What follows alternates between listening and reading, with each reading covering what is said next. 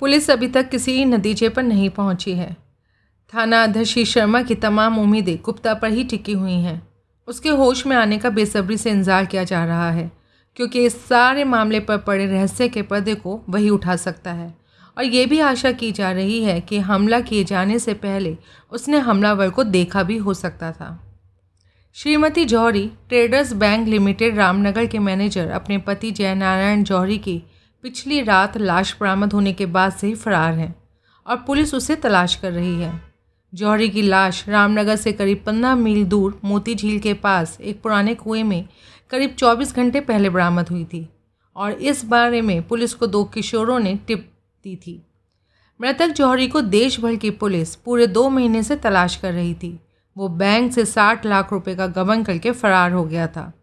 लाश के पास से वो रकम या उसका कोई सुराग नहीं मिला है। विक्रम ने अखबार बंद कर दिया। वेटर आया और बटर टोस्ट और ऑमलेट रखकर चला गया। लेकिन विक्रम की भूख गायब हो चुकी थी। वो ऐसा ही गुप्ता के बारे में सोच रहा था। गुप्ता बेहोश था। उसकी कंडीशन सीरियस थी। लेकिन वो जवान था। विक्रम ने स्वयं को तसल्ली दी। सिर्फ़ उनतीस साल का ही तो था। ज़रूर बच जाएगा। पेट्रोल पंप पर जब उसने इस बारे में अटेंडेंट से सुना था तो उसे इतनी अहमियत नहीं दी थी। लेकिन अखबार में पढ़ने के बाद ये बात एकाएक बहुत ही ज़्यादा अहम हो गई थी। शिव कुमार गुप्ता उसके लिए पूर्णतया अपरिचित था। उसकी सूरत भी कभी उसने नहीं देखी थी। इसके बावजूद उसके सीरियस कंडीशन में हॉस्पिटल में पड़ा होने की खबर को नज़रअंदाज नहीं किया जा सकता था। इसलिए नहीं कि गुप्ता एक पुलिस ऑफिसर था, बल्कि इसलिए कि उसकी उस हालत के लिए वो खुद जिम्मेदार था। इससे भी बड़ी बात थी। अगर गुप्ता मर गया तो साठ लाख की रकम से ही शैलजा को पुलिस के हवाले करने के अपने मशक में वो कामयाब नहीं हो पाएगा, क्योंकि वो खुद को इस बखेड़े से नहीं निकाल पाएगा। और गुप्ता की मौत को कानूनन हत्या हत्या कहा जाएगा और इसके लिए वो खुद हत्यारा साबित होगा। भूतपूर्व सब इंस्पेक्टर विक्रम खन्ना, जिसने इसलिए पुलिस की नौकरी छोड़ दी थी, क्योंकि वो अपनी निगाहों में उस वर्दी को पहनने के काबिल नहीं रह गया था। वो संगठित अपराधियों से उनके ही ढंग से निमटने में विश्वास करता था। खुद को जुर्म का दुश्मन और कानून का मुहाफिज कहता था। उसी विक्रम खन्या ने एक एसआई की हत्या कर दी।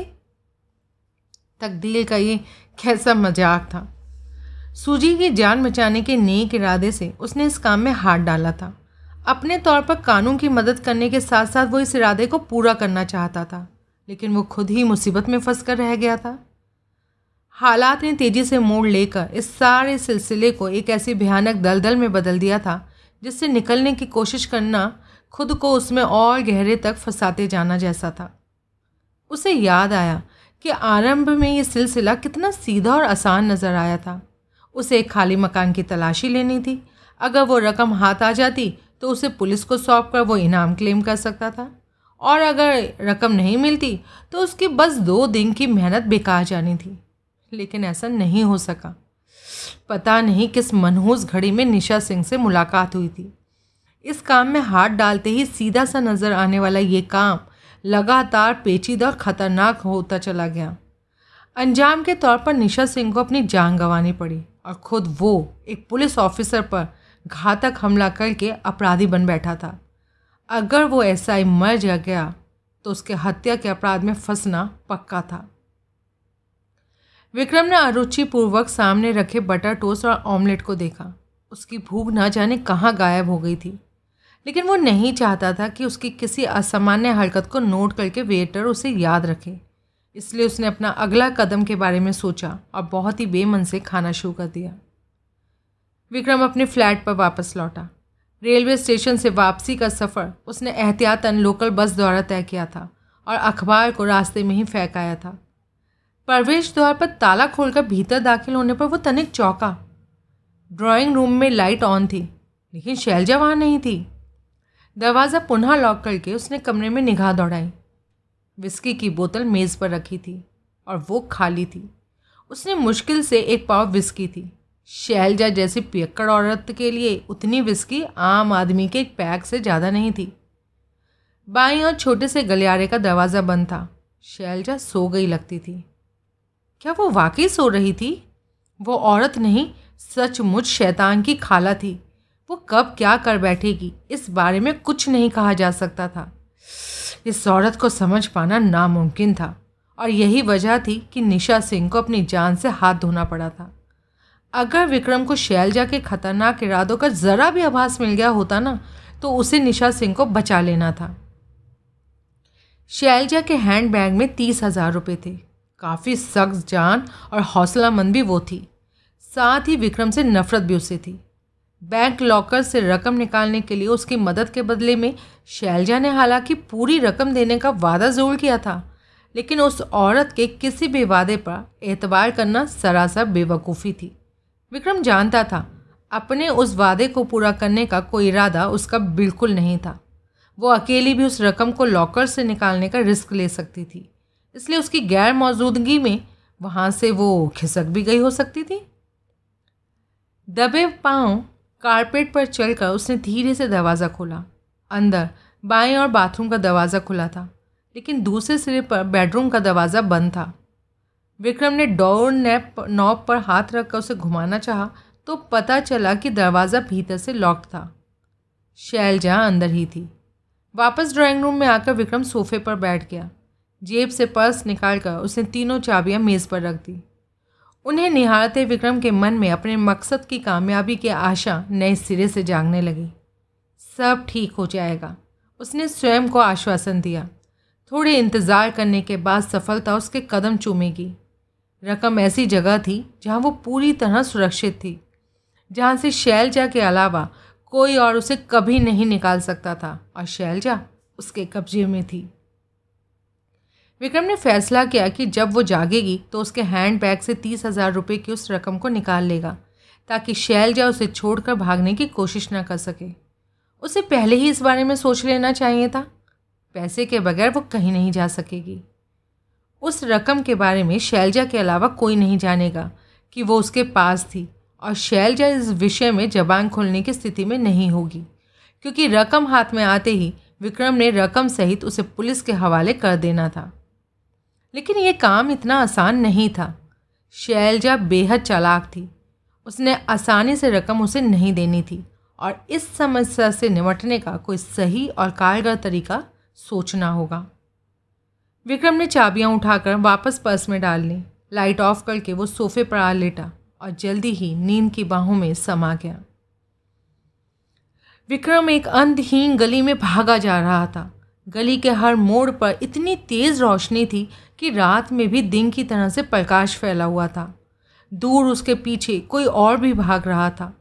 भागने वालों के सिर्फ़ कदमों की आहट सुनाई दे रही थी। उसे देख वो नहीं पा रहा था। पीछा करने वाले बराबर उसके पीछे लगा हुआ था। विक्रम पूरी ताकत लगाकर उसे सीधा एक खाली गली में की ओर दौड़ पड़ा, लेकिन गली कहीं ख़त्म होती नज़र नहीं आ रही थी। बुरी तरह हाफ़ जाने के कारण उसे अपनी रफ्तार कम करनी पड़ी। पलटकर पीछे देखा, लेकिन कोई नज़र नहीं आया। अलबत्ता कदमों की आहट पहले की तरह आती सुनाई दी, और अंत में वो बेदम होकर गिर पड़ा, और लगभग फ़ौरन ही उसे अदृश्य हाथों द्वारा दबोच लिया गया। वो हड़बड़ाकर उठ बैठा, उसका सारा शरीर पसीने से तर था और साँसें उखड़ नहीं थी। बंद खिड़की पर लटका पर्दा तनिक एक और खिसकाया खिसका हुआ या चौड़ी पट्टी की शक्ल में धूप अंदर आ रही थी। वो समझ गया कि वो सपना देखता रहा था। उसने गर्दन घुमाई। सामने सोफ़ा चेयर पर बैठी शैलजा मुस्करा रही थी। और वो अपनी वही मैक्सी पहनी थी। तुम नींद में बहुत बड़बड़ाते हो। विक्रम अपनी उखड़ी सांसों पर काबू पाने की कोशिश करने लगा। विक्रम ने अपने चेहरे पर हाथ फिराकर पसीना पहुँचा। इस बुरे सपने का प्रभाव अभी तक उस पर था। वो चाहकर भी उस अंतहीन खाली गली को अपने दिमाग से नहीं झटक पा रहा था। टाइम क्या हुआ है? शैलजा ने अपनी रिस्ट वॉच पर देखा। ग्यारह बजने वाले हैं। तुम कब सोकर उठी थी? करीब आधा घंटा पहले। तुम कोई बहुत डरावना सपना देख रहे थे? ना बिल्कुल भी नहीं। लेकिन तुम्हारी हालत से तो यही लगता है। हम्म, तुम अपनी हालत की फ़िक्र करो मैडम। अभी कुछ बनाया खाया था? नहीं। क्यों? भूख नहीं लगी। लगी तो है। फिर? मुझे बनाने की आदत नहीं है। ज़ाहिर था, वो नौकरों पर निर्भर रहने वाली औरत थी। बनाना आता तो है? हाँ। विक्रम सोफे से उठ गया। तो फिर किचन में जाकर दोनों के लिए कुछ बना लो। तुम कहीं जा रहे हो? शैलजा ने पूछा। उसके स्वर में दिलचस्पी का हल्का सा पुट था। हम्म नहाने जा रहा हूँ। शैलजा ने अरुचिपूर्ण उसकी और देखा। इससे तुम्हारी हालत सही हो जाएगी? विक्रम को ताव आ गया। बाथरूम की ओर बढ़ते उसके कदम रुक गए। वो शैलजा की तरफ़ पलट गया। इस घमंडी औरत का दिमाग हर वक्त सातवें आसमान पर रहता था। लेकिन अगर उसके साथ पूरा हफ़्ता भी गुजारना था तो इसे ज़मीन पर लाना ज़रूरी था। अब तक ढील देना तो उसकी मजबूरी थी, लेकिन अब और ज़्यादा ढील देने की बेवकूफ़ी वो नहीं करेगा। इस औरत को इसकी मौजूदा औकात जता देना ही बेहतर था। सुनो मेम साहब, वो बहुत ही रूखे स्वर में बोला, मैं मानता हूँ तुम बेहद खूबसूरत हो। अपनी खूबसूरती के दम पर तुमने बहुत लोगों पर हुक्म चलाया होगा और बड़ा कुछ काम भी किया होगा, लेकिन मैं ना तुम्हारा हुक्म नहीं सुनूँगा। और ना ही इस वक्त तुम्हारी खूबसूरती तुम्हारे अपने किसी काम आएगी। इसलिए कुछ एक बातों को अच्छी तरह से समझ लो। नंबर एक, तुम यहाँ सिर्फ़ इसलिए हो क्योंकि तुम्हें पुलिस से छुपना पड़ रहा है। अगर तुम पकड़ी गई तो तुम्हारी बाकी ज़िंदगी जेल की गंदी कोठरियों में बस जय राम पेशा औरतों से लड़ते झगड़ते ही बितानी पड़ेगी। नंबर दो, ये फ्लैट मेरा है और मैं तुम्हारा नौकर नहीं हूँ। ये तुम्हारा, यहाँ पर तुम्हारा नहीं, मेरा हुक्म चलेगा और तुमको वो मानना पड़ेगा। और नंबर तीन, ज़ाती तौर पर मैं तुम्हें कतई पसंद नहीं करता। चार, जिसमानी तौर पर मैं तुमसे कहीं ज़्यादा तकड़ा हूँ, इसलिए आसानी से तुम्हारी ठुकाई भी कर सकता हूँ। और तुम चीख चीख कर किसी को मदद के लिए भी नहीं बुला सकोगी, क्योंकि उस सूरत में तुम्हारा यहाँ मौजूदगी के बारे में सबको पता लग जाएगा और पुलिस तुम्हारे सर पर आ चढ़ेगी। वो कुछ नहीं बोली। वो कुछ नहीं बोली। तुम्हारी निगाहों में मैं बेवकूफ़ हो सकता हूँ, विक्रम ने कहना जारी रखा। लेकिन हकीकतन ये मेरी भ्रमण साहत है। मेरी जगह कोई और होता ना तो तुम्हारा गलत इस्तेमाल कर सकता था और जबरन तुम्हें हासिल कर चुका होता। बेहतर ये होगा, मुझे सख्ती करने पर बिल्कुल मजबूर मत करो। और इसका आसान तरीका ये है, खुद को मलिका समझने के बजाय एक आम औरत समझो। और उसी की तरह बिहेव करो। समझ गई? शैलजा पूर्णतया सामान्य थी। तुम मुझे डराने की कोशिश कर रहे हो? नहीं, मैं तुम्हें समझा रहा हूँ। वो मुस्कुराई।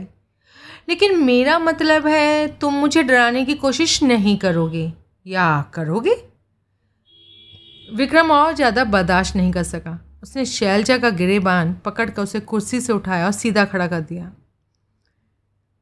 तुम्हें इसी तरह ले जाकर शावर के नीचे खड़ा कर दूँ और घंटा भर खड़ा रखूँ? या फिर तुम्हारी मैक्सी उतार कर तुम्हें फ्लैट से बाहर धकेल दूँ? बोलो, इनमें से क्या ज़्यादा पसंद करोगी? शैलजा जरा भी विचलित नहीं हुई। वो शांत खड़ी थी, लेकिन उसकी बड़ी बड़ी आँखों में उपहासपूर्ण भाव थे। तुम जो चाहे कर सकते हो, लेकिन कुछ भी करने से पहले क्या वो खबर सुनना पसंद नहीं करोगे, जो मैंने रेडियो पर सुनी थी? रेडियो पर? विक्रम ने फ़ौरन गर्दन घुमाई। जब वो सो रहा था, अगर उस वक्त उसने समाचार सुने होते तो वो ज़रूर जाग जाता, क्योंकि वो हल्की नींद में सोने का आदि था और रेडियो उस सोफ़े के पास वाली साइड टेबल पर रखा था।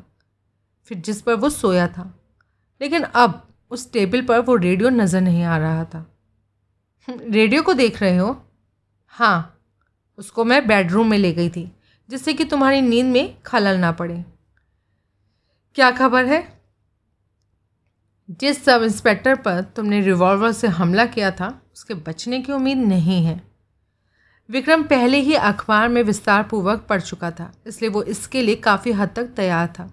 उसने कोई प्रतिक्रिया इस पर व्यक्त नहीं की, अपने चेहरे को भावहीन बनाए रखा और उसके गिरे बान पर पकड़ ढीली नहीं की। तो तो ये कि अब बताओ, कौन किसे पुलिस से छुपा रहा है? मेरे लिए इसमें फ़िक्र करने जैसी कोई बात नहीं है, क्योंकि वो ज़िंदा है। अगर मर गया होता ना तो तुम्हारी स्थिति पर तो इसका कोई फ़र्क नहीं पड़ना था। पुलिस पहले भी तुम्हें तलाश कर रही थी, और अब भी वो तुम्हें ही तलाश कर रही है। नहीं डियर, ये तुम्हारा वहम है। अब पुलिस हम दोनों को तलाश कर रही है। अब तुम्हारी अपनी स्थिति उतनी मज़बूत नहीं है जितनी कि वो थी। इसलिए मुझे डराने, धमकाने की कोशिश ना करना और ये तुम्हारे हक में बेहतर होगा। ये असलियत थी। इससे इनकार करना बेकार था, क्योंकि विक्रम ने ऐसा ज़ाहिर नहीं किया कि ये सुनकर उसे कोई परेशानी हुई थी। उसने शैलजा को वापस कुर्सी में धकेल दिया। ठीक है, क्या? तुम्हारी ये बात कि अब हम दोनों ही इसमें फंसे हुए हैं और इसमें से एक के पकड़े जाने का मतलब है? दूसरे का भी पकड़े जाना। विक्रम ने लापरवाही से कहा और फिर अपने स्वर को कड़ा करते हुए बोला, लेकिन इससे तुम्हारे और मेरे बीच की स्थिति में कोई फ़र्क नहीं आया है। इसलिए तुम वही करोगी जो तुमसे कहा जाएगा। तुम्हें खुद को महारानी समझने का अपना रवैया छोड़ना पड़ेगा। हम दोनों एक दूसरे को पूरी तरह से समझ गए हैं। विक्रम बाथरूम में जा घुसा। नहाने के बाद बेडरूम में आकर उसने कपड़े बदले। रिवॉल्वर, पर्स वगैरह अपनी जेबों में रखते समय उसने देखा। बिस्तर पर बिछी चादर सिमटी हुई थी तकी अपने स्थान पर नहीं थी और कंबल नीचे लटका हुआ था। शैलजा जितनी ज़्यादा चालाक और खूबसूरत थी, रोज़मर्रा के अपने कामों में उतनी ही आलसी और लापरवाह थी। शैलजा का बैग पलंग के नीचे पड़ा था हैंड बैग ड्रेसिंग टेबल पर रखा था। विक्रम ने हैंड बैग उठाकर खोला और उसमें पड़ी नोटों की गड्डियाँ निकाल ली। सौ सौ रुपयों के नोटों की तीन तीन गड्डियाँ थीं। वो नोट लिए ड्राइंग रूम में लौटा। उसने दोनों हाथ अपनी पीठ के पीछे किए हुए थे। शैलजा कुर्सी में बैठी, कॉफ़ी पी रही थी। सिर्फ़ कॉफ़ी ही बनाई है? हाँ खाने के लिए बाहर से कुछ ले आना। तुम क्यों नहीं बना लेती? इसलिए कि मेरा मूड नहीं है। साथ ही एक बात और समझ लो। मुझ पर पति की तरह रौब जमाने की कोशिश मत करो। तुम्हारी सेवाओं के बदले में मैं तुम्हें साठ लाख रुपए बतौर मेहनताना दे रही हूँ। इस नाते से तुम मेरे एम्प्लॉयर एम्प्लॉय हुए और मैं तुम्हारी एम्प्लॉयर समझे? इसलिए बेहतर होगा कि अपनी औकात में ही रहो। विक्रम ने कड़ी निगाहों से उसे घूरा। उसका जी चाहा कि इस खमंडी औरत के मुँह पर झन्नाटेदार झप्पड़ मार दे। लेकिन वो खुद को जब्त कर कर रह गया। तुम यहाँ से भागने की कोशिश ना कर सकना। वो अपने हाथ सामने करके बोला इसलिए इन नोटों को मैं अपने पास रख रहा हूँ।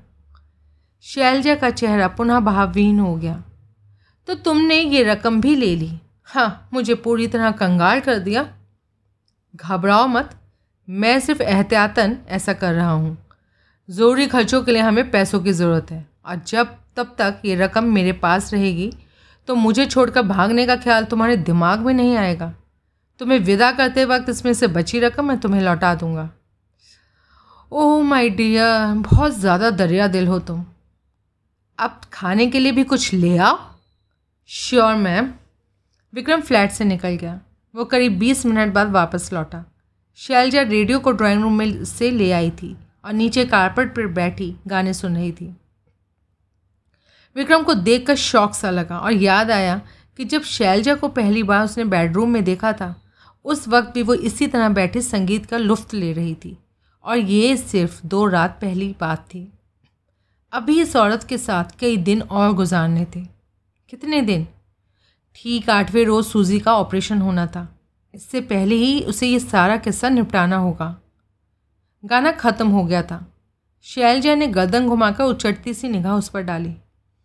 तुम्हारा रेडियो बढ़िया है। इसे बंद कर दो और कुछ खा लो। क्या लाए हो?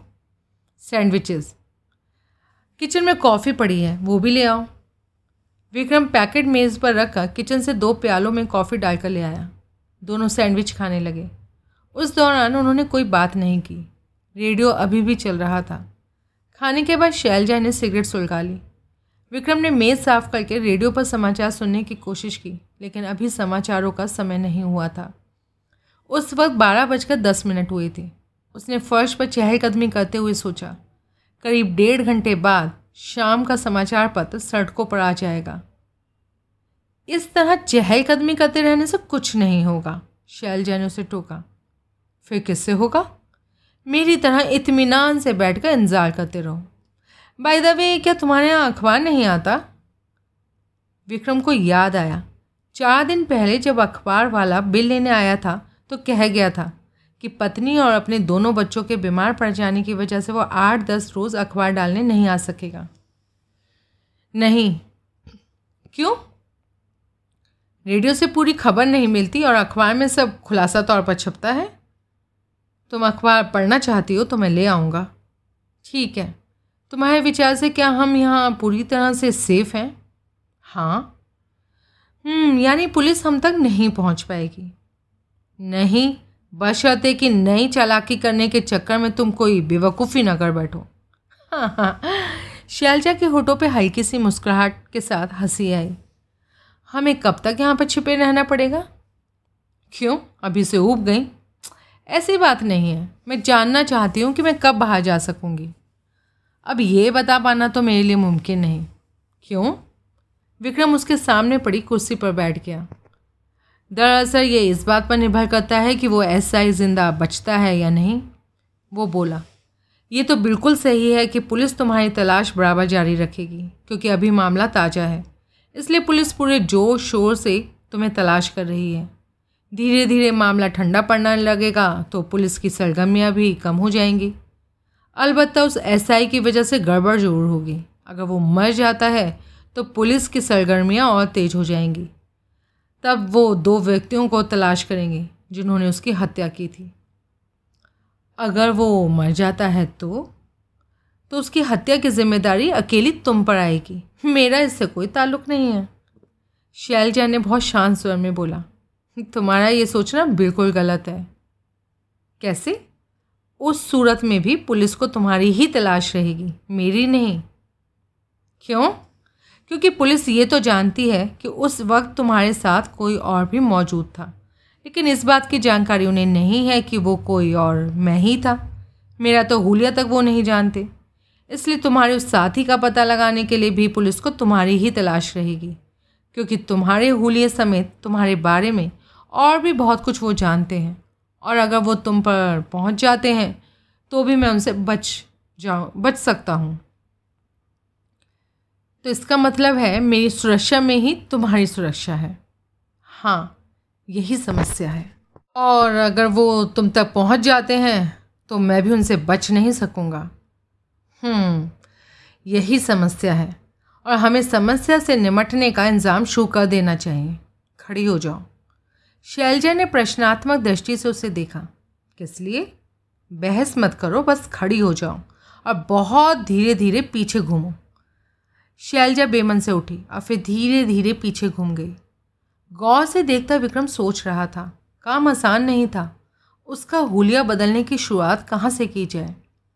आदमी अपना हुलिया बदलने के लिए सर के बाल बढ़ा सकता है या कटा कर छोटे कर सकता है, दाढ़ी मुझे साफ़ करा सकता है या उगा सकता है, और भी बहुत कुछ कर सकता है।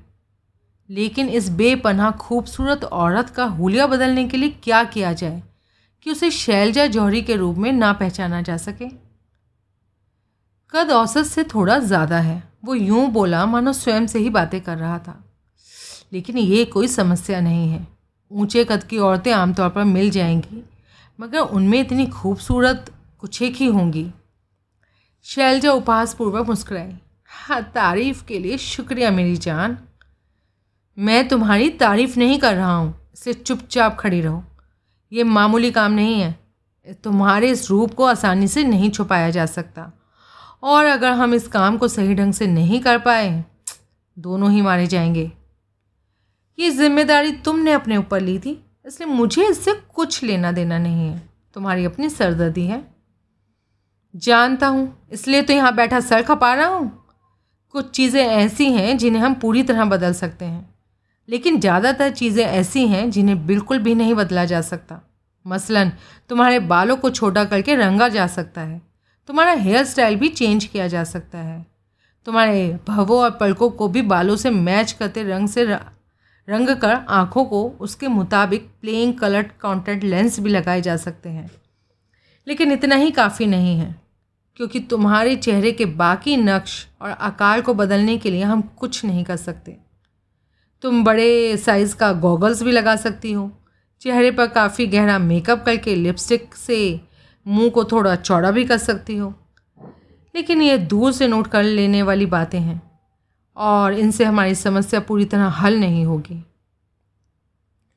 विक्रम ने पल भर रोक कर इस बारे में सोचा तो शैलजा ने कुछ कहना चाहा, लेकिन उसने रोक दिया।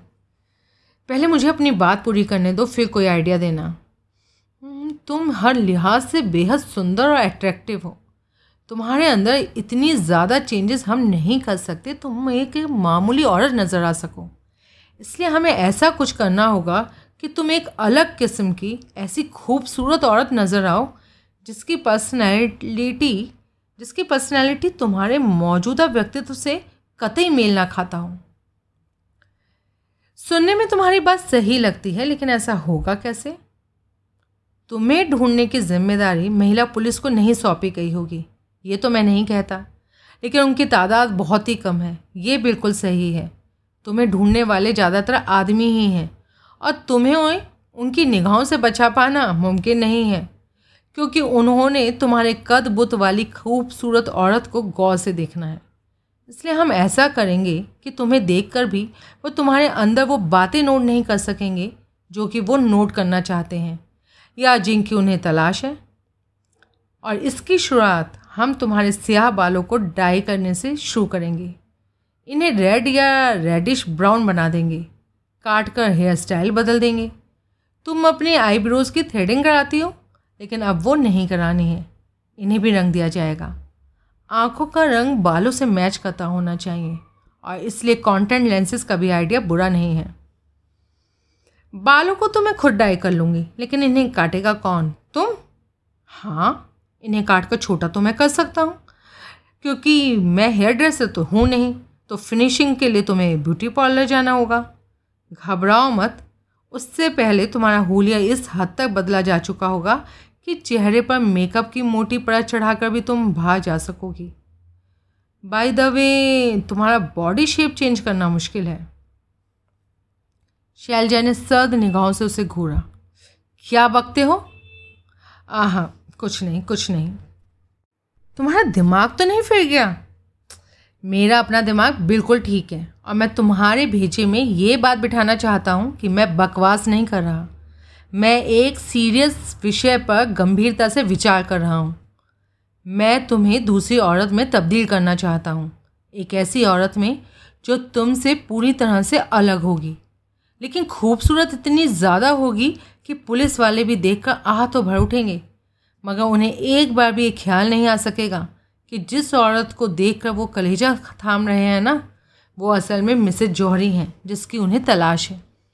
क्योंकि मिसेज जौहरी की जो छवि उनके दिमाग में है, वो बहुत उच्च वर्ग की कुलीन महिला की है, जो अत्यंत सुंदर, शिष्ट और शालीन है। जबकि जिस औरत को वो देखेंगे वो उसके एकदम विपरीत होगी। खूबसूरत, लेकिन घटिया और बाजारू, जिसे सिर्फ़ एक ही नाम दिया जा सकेगा, चालू। शैलजा ने सह हिलाया। घटिया किस्म की बातें करने में भी ना तुम्हें बहुत महारत हासिल है। अगर तुम्हें ये पसंद नहीं है तो और कोई आइडिया तुम्हारे दिमाग में है तो बता दो। तुम मुझे गलत समझ रहे हो। तुम्हारे इस आइडिया में कोई नुक्स मैं नहीं निकाल रही हूँ। तुम्हारा आइडिया एकदम बढ़िया फुल प्रूफ है। लेकिन जिस ढंग से तुम इसे बयान कर रहे हो ना, वो मुझे बिल्कुल पसंद नहीं है। अपनी पसंद को अपने पास ही रहने दो। और साफ़ साफ़ बताओ, क्या तुम इससे सहमत हो? हाँ। अपना कायाकल्प कराने के लिए तैयार हो? हाँ। गुड। अब ये बताओ कि हिंदी फ़िल्में देखने का शौक़ रहा है? कोई ख़ास नहीं। फिर भी तुमने ऐसी दो चार फ़िल्में तो देखी होंगी, जिनमें नायिका का डबल रोल होता है। एक रूप में तो एक गाँव की अलहड़ छोकरी लगती है, और दूसरे में शहर की अल्ट्रा मॉडर्न युवती होती है। या एक में वो किसी शरीफ घर की बेटी और सती सावित्री बनी रहती है, और दूसरे में तड़क भड़क वाली एक वैश्य नज़र आती है, जिसका शर्म, संकोच, शिष्टता और अश्लीलता से कतई कोई वास्ता नहीं होता। ऐसी कई फ़िल्में मैंने देखी हैं, लेकिन मुझे सबसे ज़्यादा पसंद आई थी मौसम, शर्मिला टैगोर और संजीव कुमार वाली और देवानंद की मनपसंद। विक्रम मुस्कुराया। तुम्हें मौसम के इंटरवल के बाद की शर्मिला टैगोर बनना होगा। तुम्हारा लिबास भड़कीला और ऐसा होगा कि शरीफ और इज्जतदार कहे जाने वाली औरतें देखकर मुँह बना लें और मर्द देखें तो पलट कर देखने पर मजबूर हो जाएँ। चाल ढाल और बात करने का ढंग भी कम पढ़ी लिखी बाजारू औरतों जैसा होगा। लेकिन ओवर एक्सपोज या ओवर एक्टिंग तुम नहीं करोगी। ओके। तुमने अपने बालों और आँखों का रंग बदलना है। इसलिए बॉम्बे या गोवा की एंग्लो इंडियन औरत के तौर पर ही तुम्हें खुद को पेश करना होगा। तुम स्कर्ट्स पहनती हो? नहीं। स्कूल के बाद छोड़ दिया मैंने उन्हें पहनना। तब तो घुटनों से ऊँचा टाइट फिट स्कर्ट और लो कट गले वाला ब्लाउज़ का लिबास ही ज़्यादा सही रहेगा। और गले में क्रॉस लटका लेना, ताकि मैं क्रिश्चियन नज़र आ सकूँ। हाँ एहतियातन क्रिश्चियन नज़र आना ही सही रहेगा। इतना सब कर चुकने के बाद अगर किस्मत ही दगा दे जाए तो बात अलग है, वरना मिसेज जौहरी के तौर पर तुम्हें कोई नहीं पहचान पाएगा।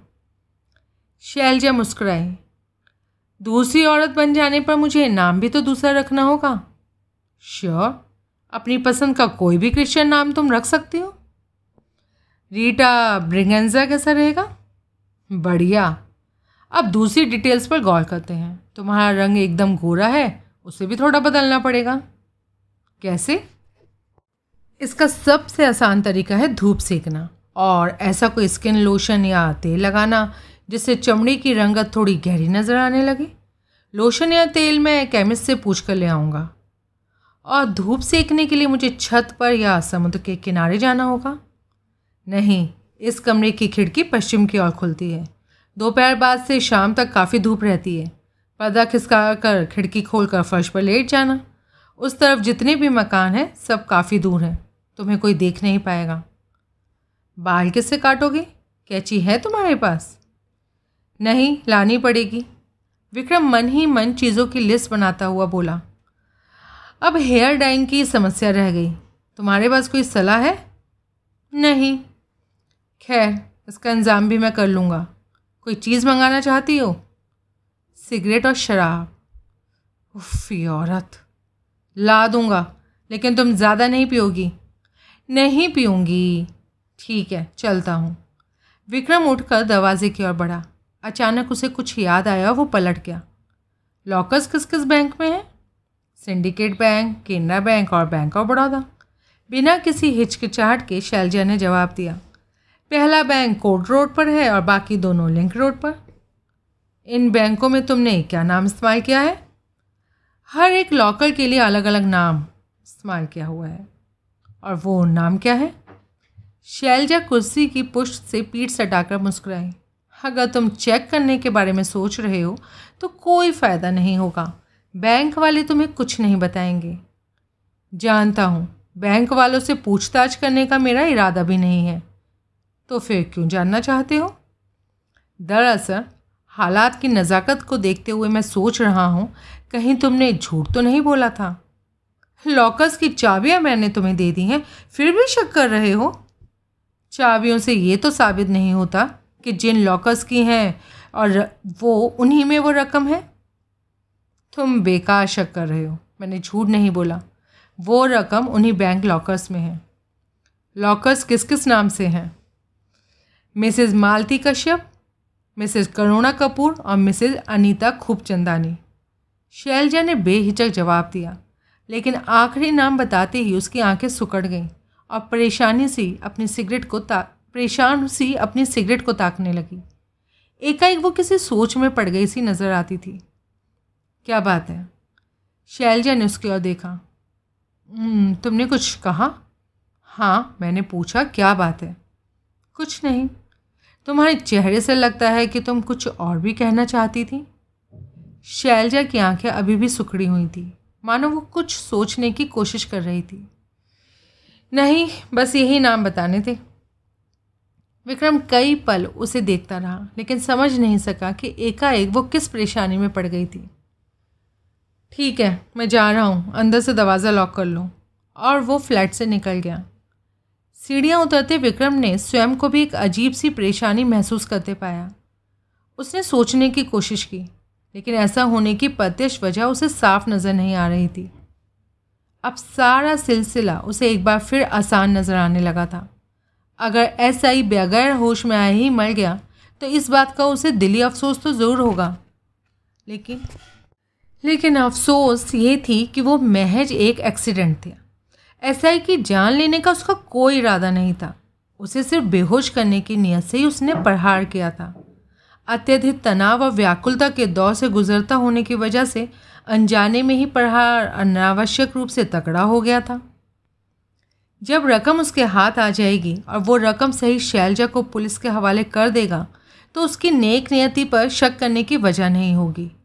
उस सूरत में एसआई पर प्रहार करने का इल्ज़ाम वो आसानी से निशा सिंह के सर पर थोप सकता था। शैलजा के प्रतिवाद करने से भी कुछ नहीं होगा, क्योंकि निशा सिंह मर चुकी थी। समस्या सिर्फ़ इतनी थी कि अगर रकम हाथ आने से पहले शैलजा किसी प्रकार पुलिस के हाथों पड़ गई और या उसने खुदकुशी करने की कोशिश की, जैसा कि उसने अपनी धमकी दी थी तो वो बुरी तरह फंस कर रह जाएगा।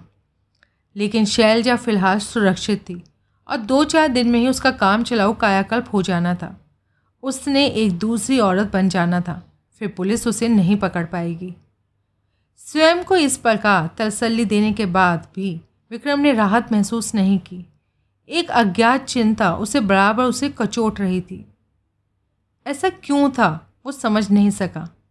अलबत्ता ये बात उसे कुछ अजीब लगी कि बेहद चालाक और मक्कार शैलजा सारी रकम उसे देने को तैयार थी। मानो वो साठ लाख रुपए ना होकर सिर्फ़ साठ रुपए की मामूली रकम थी। इसी सोच विचार में फंसा विक्रम सड़क पर पहुंचकर टैक्सी का इंतज़ार करने लगा। आयिका भार्गव आँखें बंद के बिस्तर पर पड़ी थी। उसका सारा बदन दुख रहा था। सर में भारीपन था। गला खुश्क और मुँह का स्वाद कसैला सा था। ज़बरदस्त हैंगओवर के कारण उसका उठने का दिल नहीं कर रहा था।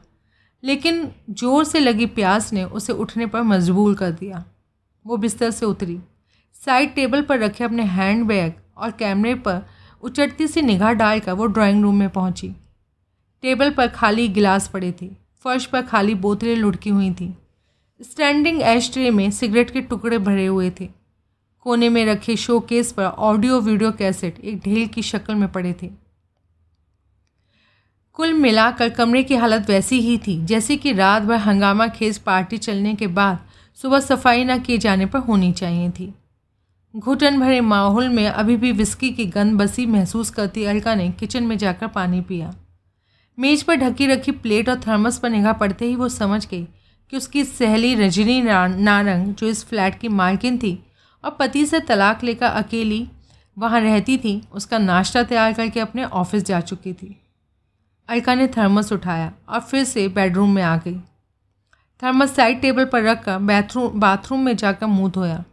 ठंडे पानी के स्पर्श से उसे थोड़ी ताजगी महसूस हुई। मेडिसिन चेस्ट से डिस्प्रिन की दो गोलियाँ निकालकर पानी के साथ निकली और बेडरूम में बिस्तर पर बैठकर थर्मस के ढक्कन में ही डालकर गर्म कॉफ़ी की चुस्कियाँ लेने लगी। धीरे धीरे उसे रात का वाक़ याद आने लगा। परसों रात को भांति परसों रात को उसने कल रात की ही तरह विक्रम के फ्लैट में पूरे तीन घंटे इंतज़ार किया था। बोरियत से बचने और वक्त गुजारने के इरादे से एक एक करके विस्की के चार पैक भी उसने वहाँ पिए थे। बारह बजे तक भी विक्रम नहीं आया था और उसकी बोरियत गुस्से में बदल गई थी। उसके लिए नोट छोड़कर फ्लैट लॉक करके वो यहाँ पार्टी में आ गई थी, जो कि उसी इलाके में उसकी एक अच्छी सहेली के यहाँ थी और जिसमें वो खुद भी निमंत्रित थी। हंगामा खेज पार्टी उस वक्त अपने पूरे शबाब पर थी।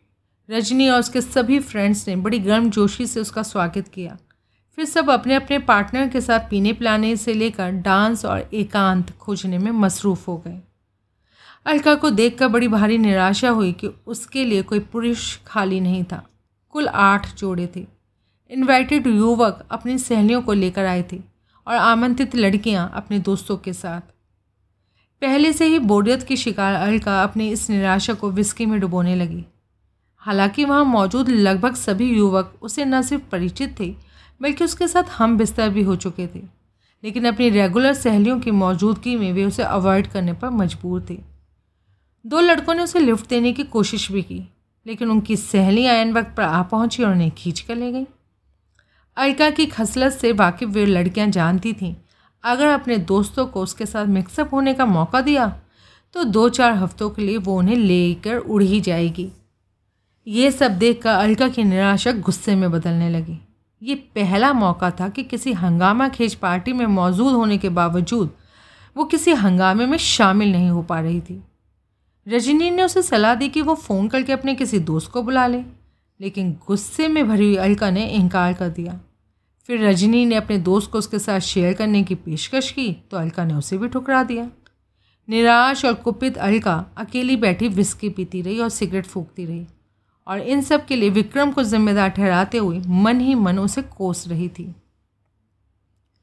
पार्टी सुबह पाँच बजे तक चली, फिर मेहमान जाने शुरू हो गए। तब तक अलका नशे में धुत होकर कुर्सी में ही पसर चुकी थी। रजनी ने अंत में बचे अपने दोस्त की सहायता से उसे उठाकर बेडरूम में बिस्तर पर पहुँचाया और खुद अपने दोस्त के साथ ड्राइंग रूम में दीवान पर सो गई थी।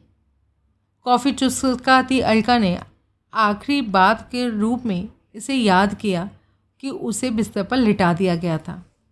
उसने साइड टेबल पर पड़े पैकेट से निकाल कर सिगरेट सुलगा ली। चंद क्षणों के पश्चात उसने स्वयं को विक्रम के बारे में सोचती पाया। वो परसों शाम से गायब था। और रात बारह बजे तक नहीं लौटा था। कहाँ गया हो सकता था? उसने कहा था कि नौकरी के चक्कर में किसी से मिलने जा रहा था, लेकिन विक्रम की इस बात पर उसे ज़रा भी यकीन नहीं आया था। ज़रूर वो किसी फेर में था। विक्रम की ज़ाती ज़िंदगी के बारे में हालाँकि बहुत ज़्यादा जानकारी उसे नहीं थी, लेकिन इतना वो ज़रूर जानती थी कि वो कोई गलत काम नहीं करता था, और ना ही कोई ऐब उसमें था। वो ईमानदार और कर्तव्य कर्तव्यपरायण पुलिस अफसर रह चुका था और ईमानदारी की वजह से ही उसने पुलिस की नौकरी छोड़ दी थी। फिर बड़े ही खतरनाक किसी बखेड़े में फंस गया था, जिसकी वजह से पुलिस और अपराधी दोनों ही उसके पीछे पड़ गए थे। अलका आदतन अखबार नहीं पढ़ती थी, लेकिन उसने सुना था कि उस बखेड़े के चक्कर में कई रोज़ लगातार विक्रम की फ़ोटो अखबारों में छपती रही थी और आखिर में वो खुद को साफ़ बचा लेने में कामयाब हो गया था। फिर पिछले दिनों उसने अपने किसी दोस्त के लिए कोई काम किया था, जिसके एवज में उसके दोस्त ने खुश होकर कॉन्टेसा बतौर इनाम दी थी। काम क्या था, ये तो वो नहीं जानती थी। लेकिन काम यकीनन महत्वपूर्ण रहा होगा और गलत या गैरकानूनी भी नहीं होगा। वो देर तक सोचती रही, लेकिन विक्रम कहाँ या किस चक्कर में था, इस बारे में किसी नतीजे पर नहीं पहुँच सकी। डिस्प्रिंग के असर से बदन की दुखन और सर का भारीपन काफ़ी हद तक ठीक हो गए थे, लेकिन अब वो घुटन सी महसूस कर रही थी। उसने हाथ बढ़ाकर खिड़की पर झूलता भारी पर्दा एक और समेट कर खिड़की खोल दी। ताज़ा हवा अंदर आने लगी। बाहर तेज़ धूप खुली थी। उसने टाइम देखा तो पौने दो बज रही थी। वो किचन से नाश्ते की ठंडी प्लेट उठा लाई और बिस्तर पर खिड़की के सामने बैठकर खाने लगी। ठंडी हवा के स्फूर्तिदायक झोंकों का लुफ्त उठाती वो बाहर देख रही थी। लगभग 300 गज दूर क्रीम कलर की एक दो मंजिला कोठी को देखकर अचानक वो चौंक गई। वो मिसेस पराशर की कोठी थी। ये तो वो जानती थी कि वो कोठी रजनी के फ्लैट वाली इमारत से ज़्यादा दूर नहीं थी। लेकिन इतनी पास थी, ये उसको पहली बार पता चला था। अपनी उस स्थिति में उसे विक्रम के फ्लैट के ड्राइंग रूम की खिड़की दिखाई दे रही थी। उसने नोट किया कि उसकी अपनी खिड़की कुछ ऐसे एंगल पर थी कि विक्रम के ड्राइंग रूम से वो नज़र नहीं आ सकती थी। विक्रम की खिड़की बंद थी। इसका मतलब है कि वो फ्लैट में नहीं था, या फिर पड़ा सो रहा था। तभी अचानक खिड़की खुली और वो चौंक गई। वहाँ एक औरत खड़ी थी। किसी अज्ञात भावना से प्रेरित अलका ने तुरंत प्लेट एक और रखकर अपना कैमरा उठा लिया। और कैमरा उसी पर फोकस करते हुए जल्दी जल्दी टेलीफोकस लेंस सेट करने लगी। करीब 300 गज के फासले पर होने के बावजूद पावरफुल लेंस की मदद से धूप में खड़ी वो औरत अब उसे एकदम पास नज़र आ रही थी। वो मैक्सी पहनी थी। उसके शरीर का ऊपरी हिस्सा ही नज़र आ रहा था। अलका सिस्कारी सी लेकर रह गई। उसका हाथों से कैमरा गिरते गिरते बचा। इतनी खूबसूरत औरत उसने पहले कभी नहीं देखी थी। हैरानगी से मुँह बाय व्यू फाइंडर में देखी जा रही अलका को पता भी नहीं चल सका कि उसकी उंगली बार बार शटर दबाई जा रही थी। मुश्किल से दो मिनट खड़ी रहकर वो औरत हट गई, लेकिन खिड़की खुली रही। अब व्यू फाइंडर में खिड़की से परे ड्राइंग रूम का थोड़ा सा भाग ही नज़र आ रहा था। उसी तरह कैमरा लिए बैठी अलका को लगा, मानो उसके सामने कोई परी अचानक प्रकट हुई और फिर गायब हो गई। लेकिन ऐसा कुछ नहीं था। ना ही इसे अपना वहम मानने के लिए वो तैयार थी। वो यकीनी तौर पर कह सकती थी कि विक्रम के फ्लैट में एक बेहिंता खूबसूरत औरत मौजूद थी। विक्रम इसी औरत की वजह से उसे अवॉइड कर रहा था? उसने सोचा। लेकिन ये सोचकर उसे ना तो उस औरत से ईर्ष्या हुई और ना ही विक्रम पर क्रोध आया। वो हकीकत पसंद थी और हकीकत ये थी कि बला की हसीन उस औरत के सामने किसी भी जवान और खूबसूरत लड़की को अवॉइड किया जा सकता था। कौन थी वो औरत? विक्रम से उसका क्या रिश्ता था? उसके फ्लैट में वो क्या कर रही थी? इन्हीं सवालों में उलझी अलका उसी तरह कैमरा फोकस किए बैठी रही। विक्रम टैक्सी द्वारा उस गैराज में पहुँच गया, जहाँ परसों अपनी कॉन्टेसर छोड़ गया था। कार लेकर वो शॉपिंग करने निकल पड़ा।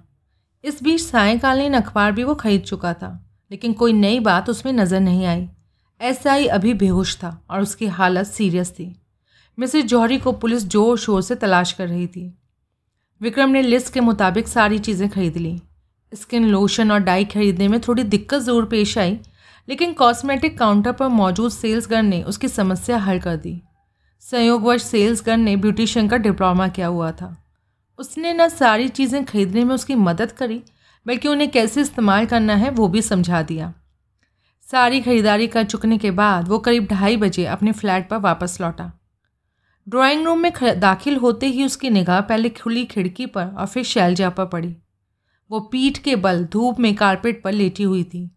मैक्सी के आस्तीन ने अब उसने कंधों से ऊपर तक मोड़ी हुई थी और निचला हिस्सा समेट कर घुटनों से ऊपर जांघों पर बाँध रखा था।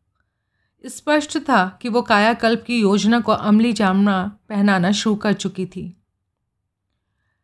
उसके इस रूप को देखकर विक्रम के दिलो दिमाग में हलचल सी मचने लगी। लेकिन उसने बलपूर्वक वासनापूर्ण विचारों को परे झटक दिया। शॉपिंग बैग से सन टेन लोशन की बोतल निकाल कर बोला, लो, इसकी मालिश कर लो। शैलजा उठकर बैठ गई। ये पचड़े वाला काम है, मुझे बिल्कुल पसंद नहीं। जेल की कोठरी में ज़िंदगी बिताने से तो अच्छा है कि ये पचड़े वाला काम कर लो। शैलजा बोतल लेकर बेमन से चेहरे, बाहों और टांगों पर लोशन मलने लगी। बिस्किल लायो उसने पूछा। हाँ। तो मालिश करो, मैं तुम्हारे लिए ड्रिंक बना कर लाता हूँ। थैंक यू उसने कारपेट पर लेट कर फिर से आँखें बंद कर ली। विक्रम ने शॉपिंग बैग से सारी चीज़ें निकाल कर मेज पर रख दी। विस्की की बोतल लेकर वो किचन में गया और गिलास में एक तगड़ा ड्रिंक बनाकर ले आया। धूप में कितनी देर से लेटी हुई हो? करीब आधा घंटा हो गया। इस लोशन को लगाने के बाद तुमने पंद्रह मिनट से ज़्यादा धूप में नहीं लेटना है, वरना जिस्म पर छाले पड़ सकते हैं। इसलिए थोड़ा गैप देना ज़रूरी है। दस मिनट छाया में बैठना और फिर लोशन लगाकर धूप में लेट जाना। दिन में कम से कम पाँच बार ऐसा करने से तीन चार रोज़ में ही चमड़ी की रंगत में अस्थायी रूप से फ़र्क पड़ने लगेगा। ठीक है, शैलजा उठकर बैठ गई। विक्रम ने गिलास उसे थमाकर खिड़की पर पर्दा खींच दिया। शैलजा गिलास से घूट लेकर मुस्कुराई। वाह, तुम बार टेंडर भी बढ़िया हो। तुम्हारा ड्रिंक कहाँ है? मुझे ज़रूरत नहीं। तुम बिल्कुल नहीं पीते? ऐसा नहीं है कभी कभार ले लेता हूँ एक आध पैर। शैलजा ने गिलास ऊपर उठाया। मिस्टर विक्रम खन्ना के नाम, जिसकी हौसला मंदी और सूझबूझ का जवाब नहीं है, क्योंकि वो एक पाक दिल इंसान है। बहुत खुश नज़र आ रही हो? हाँ मैं वाकई बहुत खुश हूँ। कोई ख़ास वजह? शैलजा ने खिसक कर कुर्सी से पीठ सटा ली। हाँ? तुम्हारे जाने के बाद से मैं बराबर तुम्हारे शानदार आइडिया के बारे में सोचती रही हूँ। और जितना मैंने इसके बारे में सोचा, उतना ही ये मुझे ज़्यादा पसंद आता गया। ये सौ फ़ीसद सही कामयाब होगा। मिसेस शैलजा जौहरी क्योंकि पूरी तरह एक दूसरी औरत में बदल चुकी होगी, इसलिए पुलिस उसे नहीं पकड़ पाएगी। लेकिन ये काम इतना आसान भी नहीं है। फिर भी हम इसे कर सकते हैं। कब शुरू करना है? अभी। बशर्ते तुम अपना ड्रिंक ख़त्म ना करना चाहो तो। तुम अपना काम शुरू करो। बाल काटते वक्त विक्सकी की चुस्कियाँ लेते रहने में अपना अलग ही मज़ा आएगा और इससे मेरी हिम्मत भी बढ़ेगी। हिम्मत तो पहले ही तुम्हारी काफ़ी बड़ी हुई है। शैलजा मुस्कुरा कर रह गई। विक्रम ने पुराने अखबार लाकर फर्श पर बिछा दिए डाइनिंग टेबल की एक कुर्सी उठाकर उन पर बीचों बीच रख दी। यहाँ बैठो, वो बोला। शैलजा कारपेट से उठकर कुर्सी पर बैठ गई। वो इतनी ज़्यादा खुश थी कि फिल्मी गीत गुनगुना रही थी। रेडियो ऑन था। किसी दक्षिण भारतीय फ़िल्म का गाना आ रहा था। मेरे जाने के बाद समाचारों में कुछ बताया गया था? विक्रम ने पूछा। शैलजा ने हाथ में पकड़े गिलास से घूट लेकर उसकी ओर देखा। हाँ अखबारों में नहीं पढ़ा तुमने? विक्रम ने जवाब न देकर तेज स्वर में पूछा। समाचारों में क्या बताया गया था? यही कि उस एसआई की हालत सुधर रही है। डॉक्टरों का कहना है कि वो अब बच जाएगा। विक्रम बाल काटने भूल कर एक कुर्सी पर बैठ गया। वो बड़ी भारी राहत महसूस कर रहा था। एस आई की सीरियस कंडीशन और उसके न बच पाने की उम्मीद के बारे में जानने के बाद से जो मानसिक दबाव बराबर उस पर पड़ता जा रहा था और जिससे बचने के लिए वो स्वयं को आश्वासन देने का असफल प्रयत्न करता रहा था, अब एक ही झटके में वो उससे मुक्त हो गया था। वो एस आई की हत्या के अपराध में फंसने से बच गया था। इसका सीधा सा मतलब था कि पुलिस उसे तलाश नहीं करेगी। और अगर पुलिस ने उन्हें पकड़ भी लिया तो भी उस पर एक पुलिस ऑफिसर पर सिर्फ़ हमला करने का इल्ज़ाम लगाया जाएगा। हत्या करने का संगीन जुर्म का नहीं। ये ठीक था कि निशा सिंह की हत्या का मामला भी बाकी था, लेकिन वो अलग मसला था, जिससे उसका कोई वास्ता नहीं था। उसके लिए शैलजा जिम्मेदार थी। उसे होश आ गया, उसने पूछा। नहीं, शैलजा ने जवाब दिया। लेकिन डॉक्टरों का कहना है, किसी भी समय होश आ सकता है। उसका बच जाना और होश में आना जितना मेरे हक में बेहतर है ना, उतना ही तुम्हारे लिए ख़तरनाक है। अच्छा वो कैसे? भूल गई?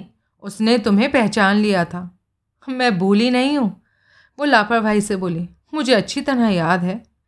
विक्रम समझ नहीं सका कि क्यों उसे इसकी परवाह नहीं थी। तो क्या ये तुम्हारे हक में ख़तरनाक नहीं होगा? इससे कोई फ़र्क नहीं पड़ेगा, वो पूर्ववत लहजे में बोली। क्यों? इसलिए कि पुलिस को पहले से ही इस बात का लगभग पूरा यकीन है कि मैं वहाँ मौजूद थी। एसआई द्वारा मेरे बारे में बताए जाने से भी स्थिति वैसी ही रहेगी। विक्रम सोच में पड़ गया। ज़ाहिर था, शैलजा के इस कदर खुश होने की वजह एसआई की हालत में सुधार आना था। लेकिन इसमें इतना खुश होने की क्या बात थी? वो ये समझ नहीं सका। काश वो समझ पाता कि उस पर जो भयानक विपत्ति आने वाली थी, ये उसकी शुरुआत थी। मिस्टर हेयर ड्रेसर किस सोच में पड़ गए? शैलजा ने उसे टोका। काम शुरू करो। मैं बतौर रीटर ब्रिंगेंसा ज़िंदगी शुरू करने के लिए काफ़ी एक्साइटेड हूँ। उसके लिए सिर्फ़ बाल कटाना ही काफ़ी नहीं है। विक्रम मेज़ पर पड़ी चीज़ों में से कैची उठाता हुआ बोला, तुम्हें उसकी तरह बोलना भी सीखना पड़ेगा। चेहरे पर वैसे ही भाव भी पैदा करने होंगे और अपनी चाल भी बदलनी होगी। आप उनको सब मालूम है। विक्रम ने गर्दन घुमाकर उसे देखा। वो मुस्कुरा रही थी। तुम तो शुरू भी हो गए। ये सब बम्बई या फ़िल्मों की मेहरबानी है। तुम्हारे पीछू अपुन काफ़ी प्रैक्टिस किया रे। विक्रम ने नोट किया कि उसका लहजा भी बिल्कुल बदल गया था। उफ औरत को समझ पाना नामुमकिन था। जिस औरत को उसका पति और निशा सिंह नहीं समझ पाए उसे भला पुलिस फोर्स क्या समझ पाएगी? विक्रम ने नीचे से थोड़े से बाल काट कर कैची ट्राई की। धार तेज थी। तौलिया और कंघी भी ले आओ, शैलजा बोली। विक्रम दोनों चीज़ें ले आया। शैलजा ने अपने लंबे बालों के नीचे से गुजार कर कंधों पर डालकर तौलिया के दोनों सिरे एक हाथ में गले के नीचे कसकर पकड़ लिए। फिर अपना ड्रिंक ख़त्म करके वो समझाने लगी कि किस तरह थोड़े थोड़े बाल कंघी से लेकर कैंची से काटने थे। ये काम आसान नहीं है। जानता हूँ। शैलजा कुर्सी पर सीधी तंग गई। विक्रम ने कंघी से बाल सीधे किए और थोड़े से बालों पर कैंची चला दी।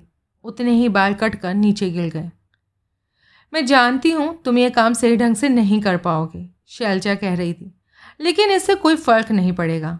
असल बात है बालों को काट कर छोटे करना और रंगना। फिर जब मेरे चेहरे की त्वचा का गोला, गोरापन थोड़ा कम हो जाएगा तो मैं किसी ब्यूटी पार्लर में जाकर इन्हें सेट करा लूँगी। सफ़ाई के तौर पर कहूँगी कि एक अनाड़ी हेयर ड्रेसर के चक्कर में आकर बालों का सत्यानाश करा लिया। इसलिए अब ठीक कराना चाहती हूँ। यही करना पड़ेगा। कैची चलाते हुए विक्रम ने सहमति दी। काम वाकई मुश्किल था। काफ़ी मेहनत के बाद कंधों कंधों से नीचे के बाल उसने काट दी फिर उनकी लंबाई बराबर करने की कोशिश करने लगा। लेकिन ये काम और भी ज़्यादा मुश्किल साबित हुआ। बस करो शैलजा बोली, इतना ही काफ़ी है। वो तौलिया उतार कर खड़ी हो गई। मैं शीशे में जाकर देखती हूँ। फिर वो बाथरूम की ओर बढ़ गई। विक्रम ने भी उसका अनुकरण किया। शैलजा शीशे में अपने बाल देखने लगी। विक्रम उसके पीछे खड़ा था। लगता है किसी अनाड़ी नाई ने बड़ी ही जल्दबाजी में कैंची चलाई है। फिर भी एक बात ज़रूर है, वो बोली। क्या? अब तुम्हारा चेहरा अखबारों में छपी मिसेस जौहरी की तस्वीरों से नहीं मिलता है। हो मैन, तुम बहुत जल्दी भूल जाता है। अपन मिसेस जौहरी नहीं है। हाँ हाँ तुम रीटा ब्रिंगेंजा बनना शुरू हो चुकी हो। विक्रम बाहर निकला और ब्लीचिंग डाई वगैरह की शीशियाँ ले आया। लो, इन्हें इस्तेमाल करने का तरीका इन पर छपा हुआ है। शैलजा ने शीशियाँ ले लीं। विक्रम पुनः बाहर आ गया। शैलजा बाथरूम बंद करके अपने काम में लग गई। विक्रम ने इधर उधर बिखरे बाल समेट का अखबारों समेत डस्टबिन में डाल दिए। वे शैलजा जौहरी को मिटा रहे थे। उसने सोचा, नहीं, वो खुद ही शैलजा जौहरी के अस्तित्व को मिटा रही थी। उसने तो सिर्फ़ सलाह दी थी और शुरुआत की थी, लेकिन वो अच्छी तरह जानती थी कि ये कैसे करना था। वो तेज़ दिमाग वाली चालाक औरत होने के साथ साथ मंझी हुई एक्ट्रेस भी थी। जब वो खुद को पूरी तरह तब्दील कर चुकेगी तो पुलिस उसे नहीं पकड़ पाएगी। क्योंकि जिस औरत को वो ढूंढ रहे थे, उसका वजूद ही नहीं रहेगा। सुंदर और शालीन महिला एक घटिया सेक्सी औरत बन चुकी होगी। करीब एक घंटे बाद, गीले बालों को तौलिया से रगड़ती हुई वो बाहर निकली। बाल बिखरे और आपस में उलझे हुए थे, लेकिन उनके रंग में किसी प्रकार की तब्दीली नज़र नहीं आ रही थी। बाल तो उतने ही काले हैं, वो बोला। अरे अभी घीले हैं, सूखने पर पता चलेगा। खुली खिड़की से पर्दा खिसका वो कारपेट पर धूप के दायरे में बैठ गई। चंद एक मिनट बालों को रगड़ती रहने के बाद उसने तौलिया एक और फेंक दिया और बालों में उंगलियाँ फिराने लगी। उनके वास्ते थोड़ा दारू ला दो, मैन। तुम इतनी शराब पीती हो? लेक्चर नहीं देने का, अपन दारू के लिए बोला। उफी औरत। विक्रम किचन में जाकर एक पैक बना लाया। उसने गिलास लेने समय एक मादक अंदाज में वो मुस्कुराई और बाई आँख दबाकर बोली थैंक यू हनी अजीब ढंग से कटे और गीले बालों के बावजूद वो उतनी ही खूबसूरत और आकर्षक नज़र आ रही थी। अलग अलग रूपों में रीटा बनने की प्रैक्टिस कर रही हो? हाँ मेरे को रीटा बनने का। कैसा है? हम्म, बुरा नहीं है लेकिन एक कमी है। क्या रे? विक्रम उसके पास बैठ गया और उसकी गर्दन के पृष्ठ भाग पर बालों में उंगलियाँ फिराने लगा। तुम खुद को बचाने की कोशिश कर रही हो, जबकि रीटा जैसी औरतों में खास बात ये होती है कि वो मौज मेले के लिए हर वक्त तैयार रहती हैं। रीटा के बाद भी तुम्हें अपने अंदर पैदा करनी चाहिए। शैलजा ने सर्द निगाहों से उसे घूरा। तुम अपनी हदों से आगे बढ़ रहे हो। इसमें बुराई भी क्या है? तुम जैसे घटिया आदमी से रीटा दूर ही रहती है। बेकार खफा हो रही हो, मैंने सिर्फ़ सलाह दी थी। ऐसी सलाह मुझे नहीं चाहिए, इसे अपने पास ही रखो। और हाँ अपना हाथ हटाओ मेरी गर्दन से। विक्रम ने हाथ अलग नहीं किया, वो उसी पर का बालों को सहलाता रहा। ये रीटा कह रही है? उसने अपना गिलास नीचे रख दिया। हाँ ये रीटा कह रही है। उसके हाथ विक्रम का चेहरा नोचने के लिए लपके। विक्रम ने उसकी दोनों कलाइयाँ अपने हाथों में पकड़ ली। ये आदत ठीक नहीं है। अपने हाथों पर काबू रखो, वरना और भी बड़ी मुसीबत में पड़ जाओगी। वो गुस्से वाली निगाहों से उसे घूरती रही। विक्रम उसकी कलाइयाँ छोड़कर खड़ा हो गया। तुम्हारे इस खूबसूरत जिस्म में उस तरह की कोई दिलचस्पी मेरी नहीं है, वो बोला। इसलिए मेरी नीयत पर शक ना ही करो तो बेहतर होगा। साथ ही मुझसे बातें करते वक्त याद रखो कि किससे बातें कर रही हो। क्या मतलब? तुमने दो हत्याएँ की हैं, पहले अपने पति की और फिर निशा की। कानून की निगाहों में तुम खूनी हो, जबकि मैं एक शरीफ शहरी हूँ। आशा के विपरीत वो मुस्कुराई। हाँ इसलिए मुझसे नफरत करते हो? हम दोनों को एक दूसरे से नफरत है या नहीं? और अगर है तो कितनी है? ये तुम भी जानती हो। बताने की कोई ज़रूरत नहीं है। तुम बेकार मुझ पर बिगड़ रहे हो। नहीं मैं तुम्हारी गलतफहमी दूर कर रहा हूँ। हमारे बीच विशुद्ध व्यापारिक समझौता हुआ है और हम अपने अपने फ़ायदे के लिए एक दूसरे को इस्तेमाल कर रहे हैं। मकसद पूरा होते ही एक दूसरे को भुलाकर हम अपनी अपनी राह चले जाएँगे। अंडरस्टैंड उसे कुछ कहने का मौका दिए बगैर, विक्रम ने मेज़ पर पड़ी कार की चाबियाँ उठाई और बाहर निकल गया। बेमकसद भाव से सड़कों पर कार ड्राइव करता विक्रम सोच रहा था, उसके पास सिर्फ़ छः रोज़ का वक्त बचा है। ठीक सातवें दिन सूजी का ऑपरेशन होना था और इससे पहले